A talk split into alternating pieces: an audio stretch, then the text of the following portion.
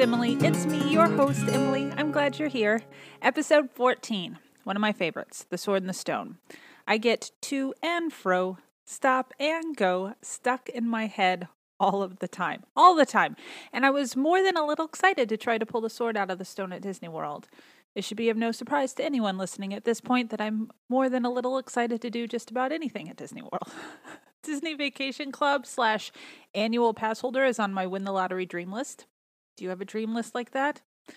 It's kind of depressing. I try not to think about it too often, but I have put it on that list. A quick reminder that if you want to watch along with me, there's a printable copy of the challenge list available on my newsletter. The challenge being watching 48 animated Disney movies over the course of the summer, or you can get it in the show notes as well. And there's a new issue each week of the newsletter at justkeepswimming.substack.com where I talk about pop culture, life lessons, and whatnot. You can subscribe if you want to to make sure that you don't miss the conversation. It will get delivered to your email inbox every Sunday. It's that easy, guys. So last Friday, I had trouble coming up with a story. Today, today I have too many stories I can share. I mean, as I started watching the movie, they just kept popping into my brain. I could tell you about how weird I was as a kid. I mean, not only was I performing plays for my family in our garage, but I was also fascinated with King Arthur. During my last move, when I moved into my current home, I found an entire notebook, an entire notebook filled with research on the legends of England and British folklore. I don't entirely remember what I was doing with it. I mean, I think maybe I had planned to write a story someday or I don't know, maybe initiate my own Glendower search for the Raven Boys, like in Maggie Stiefvater's just genius series. I'm not sure what I was doing with it, but I remember as a middle school student getting on the internet when I could and just researching King Arthur and King Arthur legends. I was obsessed. It was intense. Ah, or I could tell you about my love of Renaissance fairs and my ridiculous dream of getting married at one. So, if you go to the Ohio Renaissance Fair, they have this little chapel. And it's a really cool place because it's built like a medieval village. So, there's a, a wall around, there's little shops, there's the jousting arena. And off to the side is this adorable little chapel. And if you get married there, not only do you get to eat soup out of a bread bowl, but they also give you souvenir chalices and you get to participate in the daily parade. I mean, who wouldn't want to get married at a Renaissance fair? I, I, just don't understand that. I do. I mean, that's probably why I'm still single because I can't find anybody that would want to get married at a Renaissance fair. I also have dreams that Muppets would be there as well, and we could reenact the the song from the Muppets Take Manhattan as Kermit and Piggy are getting married. Oh, I'll stop now. I don't want you to think I'm too weird. Or I could tell you about the time I took my best friend, who is actually the genius behind my newsletter and podcast logo, to medieval times for her birthday, and how during some part of the show, I can't remember what part, but there were these guys that came running out into the arena with leather outfits on, and they either even had these leather masks and I was terrified, terrified. I started to panic that I had accidentally bought tickets to some weird sex thing because it reminded me too much of Pulp Fiction. It was not. It was just medieval times with jousting. And our knight won, which was exciting. I think I got the rose from the knight, but I didn't I didn't dig the leather guys. I I wasn't sure what they were all about. it's not out of the possibility though that that could have happened to us. We did accidentally ended up at a naked Cirque du Soleil in Las Vegas, which I'm still scarred from to be completely honest. So you know, it wasn't out of the realm of possibility, but thank goodness it was just medieval times. Or I could tell you about my summer at the Cinemark, where I went to see A Knight's Tale every single week for a month and a half because I thought it was the most brilliant movie ever made. I mean, they combined modern music, Queen music, and then jousting. And Heath Ledger is there, and Alan Tudyk. I mean, what is not to love? I mean, I still love it to this day. I watch it all the time. I mean, not once a week for a month and a half, but again, I, I get into things. Have you noticed that? I get a little intense about things. Or, or last one, I could tell you about my love for the TV show Merlin. So if you're not familiar, it was a, I think it was a BBC made TV series, and it follows this young, goofy, adorable version of Merlin who is Arthur's squire in Camelot. And Oh, Giles from Buffy is Uther, if that tickles your fancy at all. But Arthur, so he's also young, but he's kind of arrogant, but he's handsome, and he's he's learning how to be a prince, and he's open to things, which is nice. But he's this warrior that just has a lot to learn. And so these two, Merlin and Arthur, they form this really kind of fun friendship, and they get into a number of shenanigans. And there were five seasons, but I stopped at season four on purpose.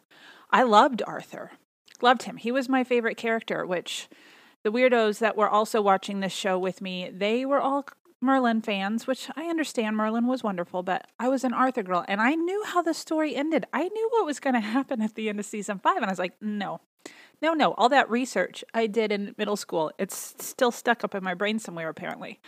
So I was like, no, I would rather live in ignorance, um, thinking that Arthur is fine and Camelot is just hunky dory with him as the king instead of watching what's going to happen. And then they bet me something, and I can't remember what the bet was, but I lost, uh, which happens almost every single time because I'm I'm not good at bets. Um, and they forced me to watch the fifth season, and I have never forgiven the weirdos who made me do that to this day. It, it just it broke me a little bit. It broke me, and I just haven't been able to watch Merlin since there. I mean, I'm due for a rewatch probably, but it's gonna it's gonna take some effort for me to do that. I've always been fascinated by knights and castles and chivalry. It's a, a romanticized version of it all. I know that for sure. I mean, I would not want to go back in time to that particular time period. But the story of Arthur and the story of a leader who believes that might doesn't always mean right oh, from Camelot. Beautiful musical. And that all knights, despite nobility of birth, deserve a seat at the table for the good of all the people. I mean, how can you not get behind that? And so, The Sword and the Stone being kind of the origin story of of Arthur is just one of my favorites. But I'll stop talking about my weirdness now. Let's just let's dive in. Let's dive into the movie. But first, an overly simplified st- summary of Disney's animated feature of The Sword and the Stone. So, this young, awkward run of a boy who is destined for greatness meets a wizard who gets him into a whole lot of trouble in the spirit of education. Then, one day at a jousting tournament, that boy forgets to bring his knight's sword, and he finds one just randomly stuck in a stone nearby, leading to his coronation as King of England. The end. That's that wasn't that wasn't my best summary. Not my best, but that's okay. Let's just are you ready for the list? Let's just dive into the list.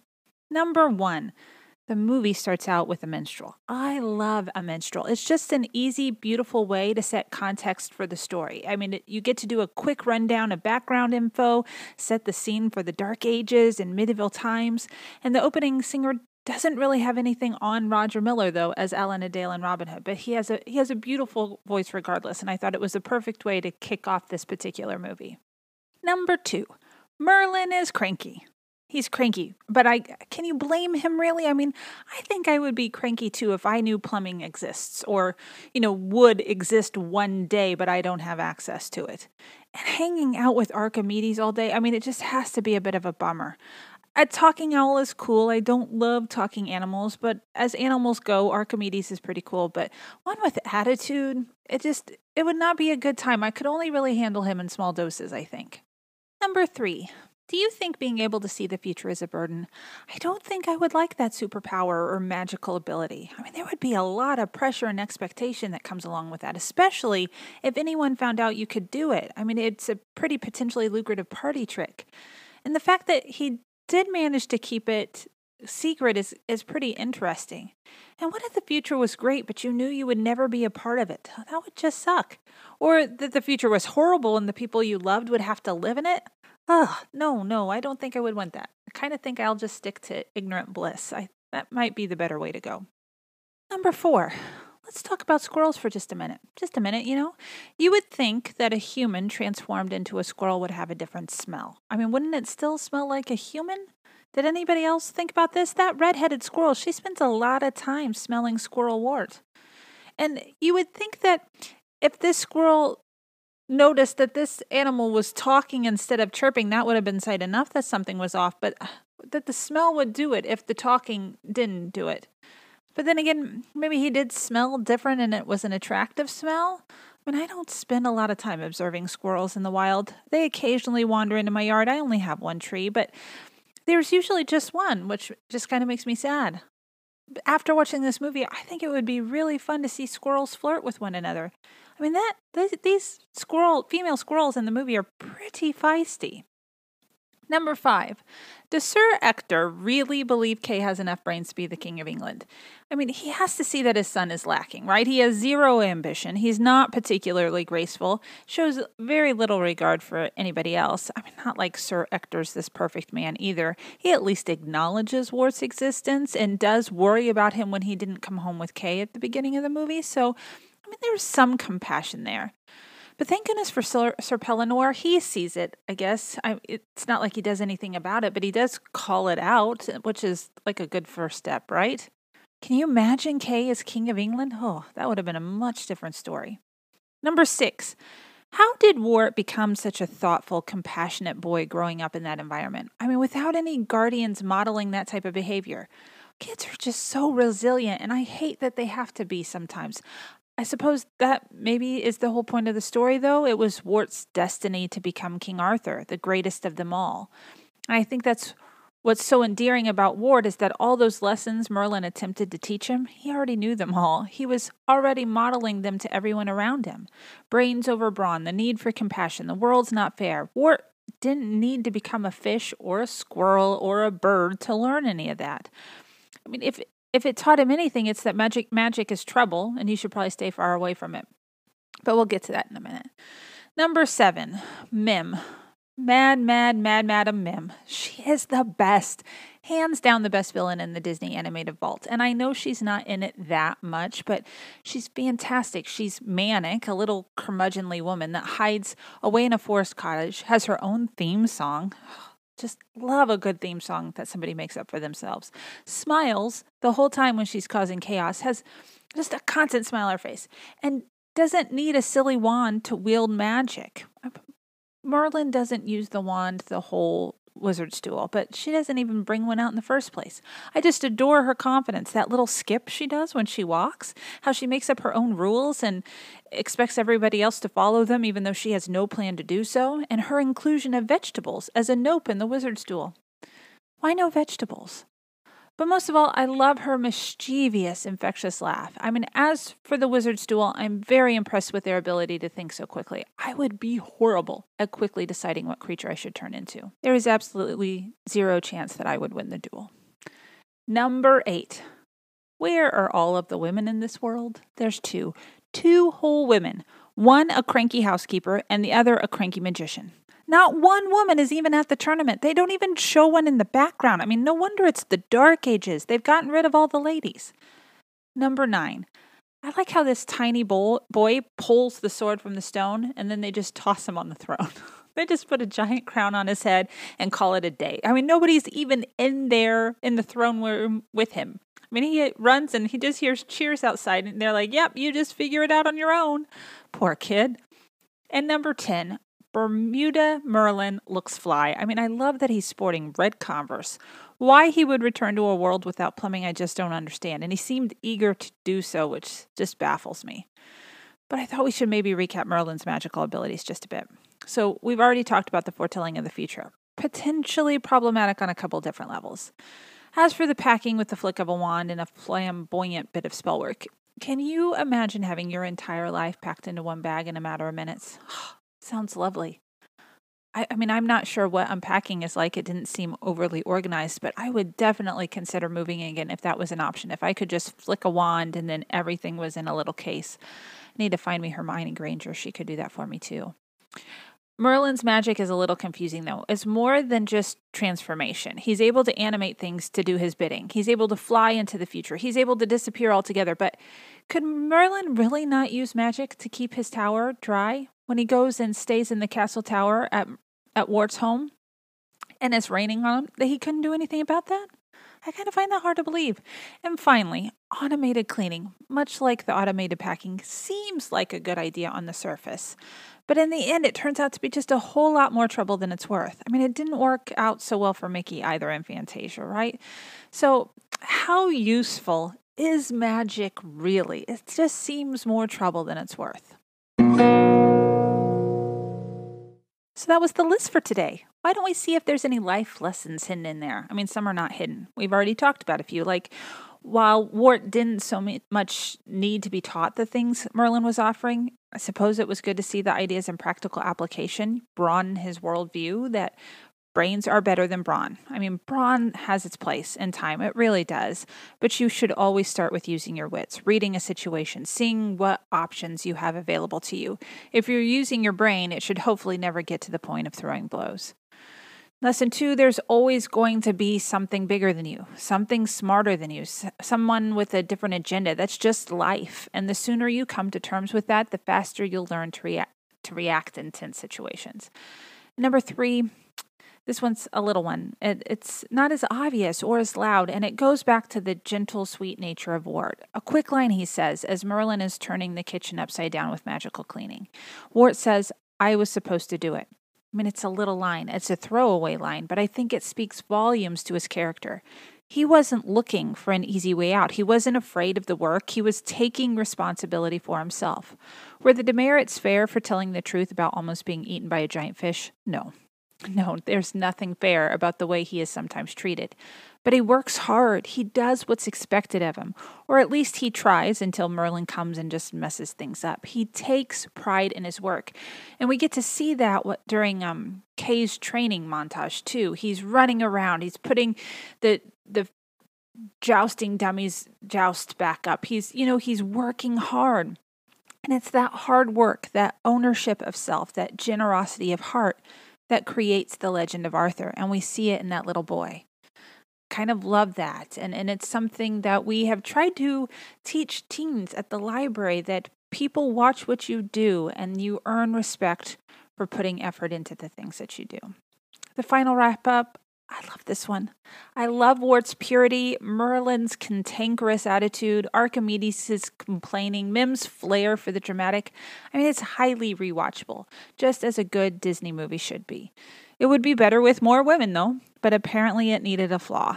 My favorite scene? No contest. The wizard's duel. Merlin turns into a goat. That should be enough said. Favorite song? It's, of course, To and Fro. I mean, it's one of those songs I find myself humming without notice. It's got a, a, peppy beat. And finally, favorite quote. This was something Merlin says in response to Wart's question after being a squirrel. That love business is a powerful, powerful thing. Greater than gravity? Well, yes. In its way, yes. I'd say it is the greatest force on earth. I did a little lazy internet research. Um, this was the first time Richard and Robert Sherman contributed their talents to a Disney animated film, which is pretty cool.